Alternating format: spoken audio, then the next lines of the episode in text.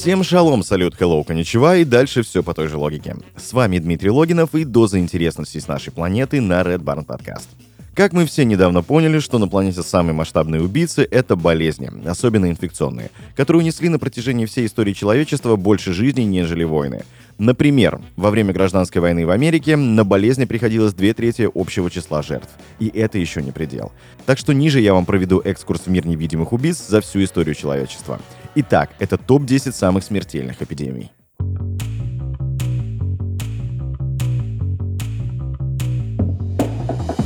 Номер 10. Эпидемия в Гонконге. Первая вспышка заболевания была зафиксирована в Гонконге в середине июля 1968 года. Выделенная культура была отослана в лондонский вирусный центр, где было подтверждено, что новый вирус отличается от всех известных ранее. Распространение эпидемии происходило очень быстро. Так, за 2-3 недели в Гонконге заболело около полумиллиона человек. К концу августа болезнь перебросилась в Сингапур, Малайзию, Тайвань, Южный Вьетнам и Филиппины. Ну а в сентябре новый грипп достиг Индии, Ирана, Таиланда, Японии, Севера Австралии и западных штатов США. В этом же месяце гонконгский грипп появился и в Европе. К началу 1969 года заболевание приняло форму пандемии, захватив Африку и Южную Америку. Через 4 месяца после начала эпидемии была разработана вакцина против вируса H3N2.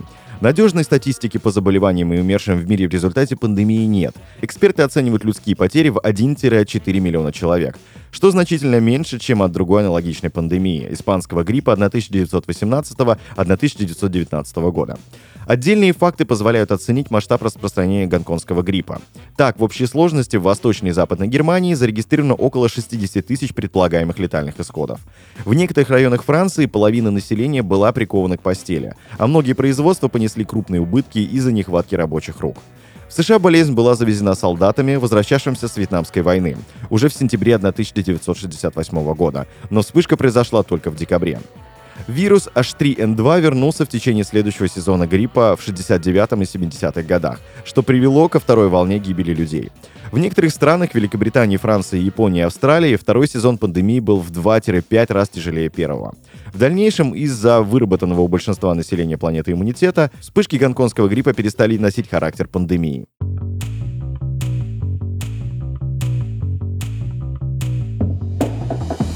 На девятом месте у нас пандемия гриппа, произошедшая в период 1889-1890 годов, который иногда называют русским гриппом. 19 век дал несколько тяжелых пандемий, и наиболее смертоносная из них произошла в вышеупомянутые годы. Первые случаи заболевания были отмечены в Бухаре, откуда грипп начал распространяться по России, где при исключительно мягкой погоде заболели 150 тысяч человек. В ноябре началась эпидемия в Москве, в декабре в Париже, Лиссабоне, затем в Нью-Йорке. В феврале 1890 года болезнь перекинулась и в Индию, Китай, Японию и Австралию.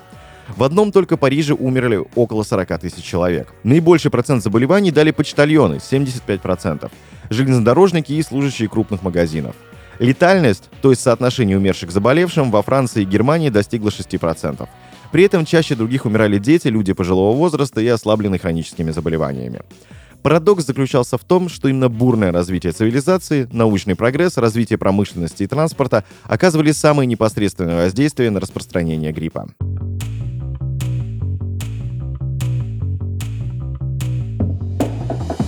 Дальше восьмое место. Это третья пандемия холеры в России. Длилась она почти 10 лет, с 1852 по 1860 годы, и в основном затронула Россию, хотя и распространилась на другие регионы Европы. Она считается самой опасной эпидемией 19 века. Холера – это заболевание, вызываемое холерным вибрионом, которое приводит к тяжелой диарее и обезвоживанию. Без лечения данная патология может убить человека в течение нескольких часов. Эта специфическая пандемия была вызвана употреблением загрязненной воды. Однако это открытие ученые сделали не сразу – в 1854 году британский врач, известный как Джон Сноу, заметил, что водяной насос в Сохо в Лондоне был связан с кластером случаев заболеванием холерой. Он решил его отключить, что снизило частоту случаев вспышки заболевания в этой области, и доказал, что причиной является загрязненная вода. Джон Сноу в настоящее время считается одним из отцов современной эпидемиологии.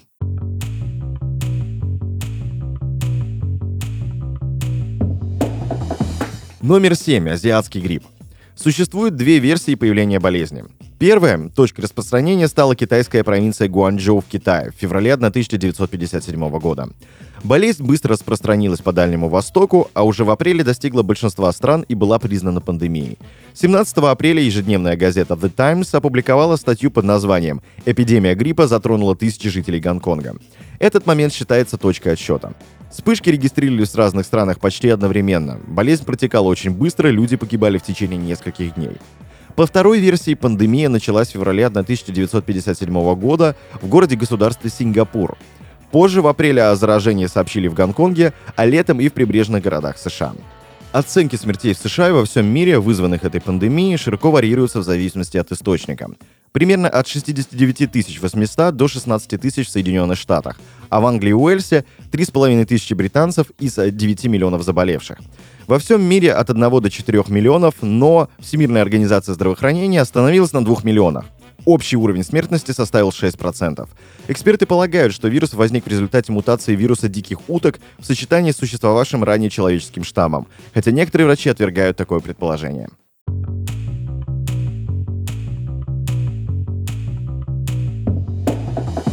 Шестое место – это калицитли. В 16 веке Мексика пережила огромное падение численности населения. В первую очередь из-за испанского вторжения, безжалостной засухи и последующих вспышек калицитли. Калицитли — это термин на языке нуатль, обозначающий чему-либо мор. После прибытия испанцев в Новый Свет по территории прокатилась волна геморрагических лихорадок.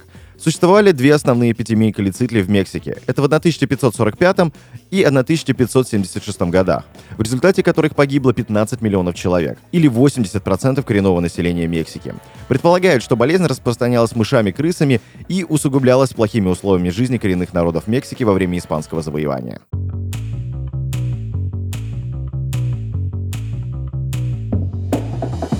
На пятом месте чума Антонины, также известная как чума Галена, названная в честь греческого врача, который впервые описал это заболевание. Чума Антонини разразилась в Древнем Риме после того, как войска вернулись с Ближнего Востока в 165 году нашей эры. Хотя достоверно неизвестно, какая именно болезнь стала причиной эпидемии, предполагают, что это были оспа или корь. Заболевание уничтожило значительную часть армии и полностью опустошило отдельные районы Римской империи.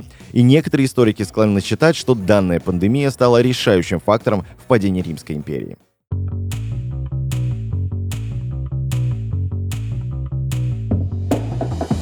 Четвертое место. ВИЧ и СПИД. Пандемия ВИЧ кажется неуместной в списке заболеваний, которые имели место достаточно давно и были преимущественно бактериальной природы. Однако ВИЧ занимает четвертое место в списке смертоносных эпидемий и является единственной, продолжающейся до сегодня и достигшей огромного масштаба. Хотя происхождение ВИЧ до сих пор неизвестно, ученые считают, что вирус был впервые передан человеку через контакт с обезьянами, предположительно на западном побережье Африки. Вирус начал распространяться на Гаити в США в 1960-е годы, но официально началом эпидемии считается 5 июня 1981 года, когда Центры по контролю и профилактике заболеваний США опубликовали свой еженедельный отчет о заболеваемости и смертности. В этом отчете было указано, что пневмоцистная пневмония стала осложнением ВИЧ-СПИД. С тех пор болезнь унесла жизни свыше 30 миллионов человек во всем мире с наибольшим количеством жертв в странах Африки к югу от Сахары, Южной и Юго-Восточной Азии, Восточной Европы и Центральной Азии.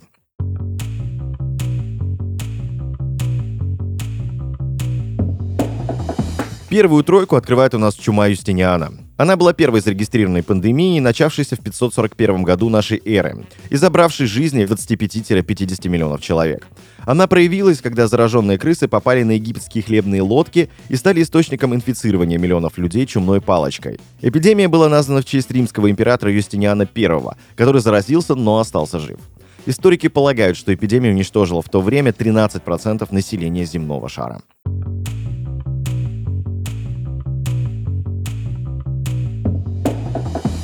На втором месте испанский грипп 1918 года, который опустошил земли от островов Тихого океана до Арктики во время Первой мировой войны и был второй по величине эпидемией в, в мировой истории. Поскольку этот вирус гриппа H1N1 вызывает гиперцитокинемию, болезнь убила не только детей и лиц пожилого возраста со слабой иммунной системой, но и абсолютно здоровых людей. Гиперцитокинемия — это потенциально летальная реакция иммунной системы, которая заключается в неконтролируемой активации цитокинами иммунных клеток в очаге воспаления. Это вызывает разрушение ткани очага воспаления, одновременно распространяя реакцию на соседние ткани и приобретает системный характер, охватывая весь организм в целом. Некоторые исследователи считают, что пандемия началась в больнице лагеря войск во Франции, после того, как мутирующий вирус попал от животных, птиц и свиней, к человеку. Он легко распространился воздушно-капельным путем и быстро опустошил жилые поселения войск во время Первой мировой войны.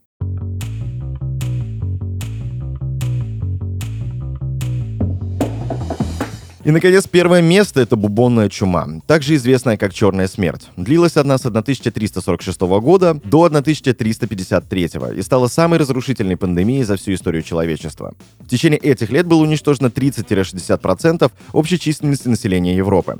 Разносчиком заболевания стали блохи, инфицированные бактерией Yersinia pestis. Блох переносили черные крысы на торговых судах, которые прибывали в Европу из Центральной Азии. Экономические, социальные и религиозные влияния чумы были огромны. Средневековые люди верили, что чума была наказанием от Бога, и придали заболеванию религиозный характер. Это привело к гонениям прокаженных евреев, иностранцев и цыган. Многие города и общины были полностью уничтожены. Интересно, что несмотря на усиление религиозного фанатизма, врачи получили особые привилегии. Например, разрешение вскрывать труп человека, умершего от чумы, тогда как вскрытие трупов в повседневной жизни преследовалось законом. Эпидемия не возвращалась в Европу до 19 века и стала первой в истории формой чумы, которая поддалась лечению, то бишь были изобретены противочумные вакцины. На сегодня это все. Это был топ-10 фактов на Red Barn подкаст. Следите за здоровьем и подписывайтесь на наши социальные сети в группу ВКонтакте, Инстаграм и канал Телеграм.